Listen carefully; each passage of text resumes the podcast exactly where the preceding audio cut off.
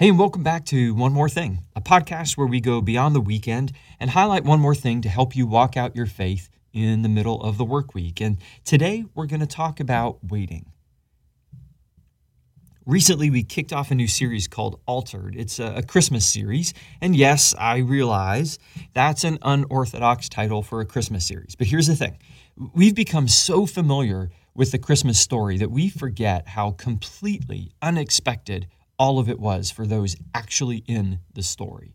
Mary, Joseph, Zechariah, Elizabeth, we forget how radically God altered the lives of these individuals in the Christmas story. I mean, think about Mary and Joseph. Their lives changed forever. They went from being young and in love and planning a simple wedding and dreaming about what married life would be like to suddenly being embroiled in controversy as Mary gets pregnant and everyone is whispering. Joseph decides quietly in his heart he's going to divorce her until an angel interrupts that and convinces him that this is God's plan. And then in the midst of this third trimester of pregnancy, a Roman census is called and they have to travel, and Mary goes into labor without a hospital. I mean, God didn't just alter history when he sent Jesus into the world. He radically altered the lives of those who were involved in this story. And sometimes he radically alters ours too. When you look at the Christmas story, you realize it's littered with things that we typically avoid, like waiting, sudden transitions, changes of plans, disruptions, even heartache. And yet God used all of these things to bring about a great work of redemption. And he uses seasons of transition in our lives to lead us to places of transformation too. But for as much as there's all this disruption and activity in the Christmas story, the story of Christmas actually begins with waiting. And that's where we have to begin too. We don't like to wait, and yet we spend so much of our time doing it. So much of the Christmas story is tied up in waiting. Waiting for the Messiah, waiting for redemption. Just think about Mary. After being told that she would bear the Christ child, she waited. And I'm not just talking about her pregnancy, not waiting for Jesus to be born. After Jesus was born, Mary waited decades to see what God would do with this child. Jesus didn't start his ministry until he was 30. That's a long wait, and I imagine that Mary more than once questioned if she heard God right. And what the point of all of that turmoil of this unexpected pregnancy, what the point of that was, if God was going to do nothing with this kid. And I'm sure that she waited decade after decade until it started to come into focus. Because from her perspective, it likely felt like God had just stopped working. And that leads to one of the things we talked about this weekend, the myth that waiting is passive, the myth that nothing is happening, or that when we're waiting, we're not doing anything.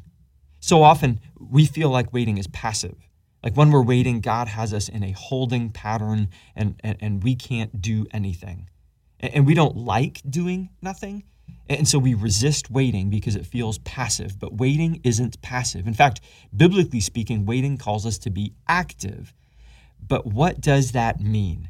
So I wanted to share one more thing to help us understand what active waiting looks like. Here's the thing. Waiting on God is about actively pursuing God instead of pursuing other things. And I want to help flesh that out a little bit because I don't want us to be confused on that. Because the problem is we get frustrated with God, so we move on to other things. We keep ourselves busy with activity, but it's the wrong kind of activity. It's activity tied up in busyness instead of prayerfulness. It's activity tied up in work or hobbies or side hustles instead of spending more time in God's word and with God's people. When we feel stuck in a season of waiting, we have a tendency to spend less time with God and less time with God's people, not more, because we're frustrated with God and we're frustrated with the season that he has us in. But this is the antithesis of what waiting on God is supposed to look like. Waiting on God is about actively pursuing God instead of pursuing other things. Let me give you a picture, an analogy to help. Think of hunting for a second. This is hunting season right now, right? Deer season.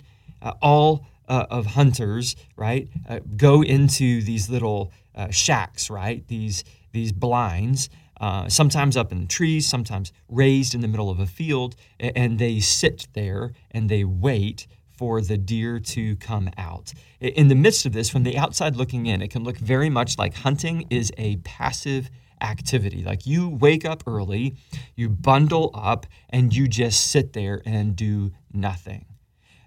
But every good hunter will tell you that there's nothing passive about waiting in a deer blind. See, here's the thing. For a hunter, all of his senses or her senses are heightened. Their eyes are carefully studying the horizon. Their ears are tuned to listen for the smallest rustling of brush. Their mind is not off on something else. They're thinking about the moment that they're in. They're thinking about the day, the surroundings, the weather, the wind, how all these things are playing into what they are searching for. And this is what we're supposed to look like while we wait on God. Ask a hunter. There's nothing passive about that posture. It may look it from the outside, but on the inside, make no mistake, that hunter has positioned himself or positioned herself to be ready and to respond immediately if something happens. And so it should be with God. Even in seasons of waiting, when it can look like nothing is happening, we need to be ready to respond immediately if God moves. And there's nothing passive about that posture. When the scriptures talk then about this posture of waiting, it's talking about activity, not passivity. In fact, scripture gives us three examples or three things that we're supposed to be doing in this active waiting. Psalm 5:3 gives us the first one. The first one is watching and praying, Neither of these things are passive. They're active. Psalm 5:3 says, "O Lord, in the morning you hear my voice.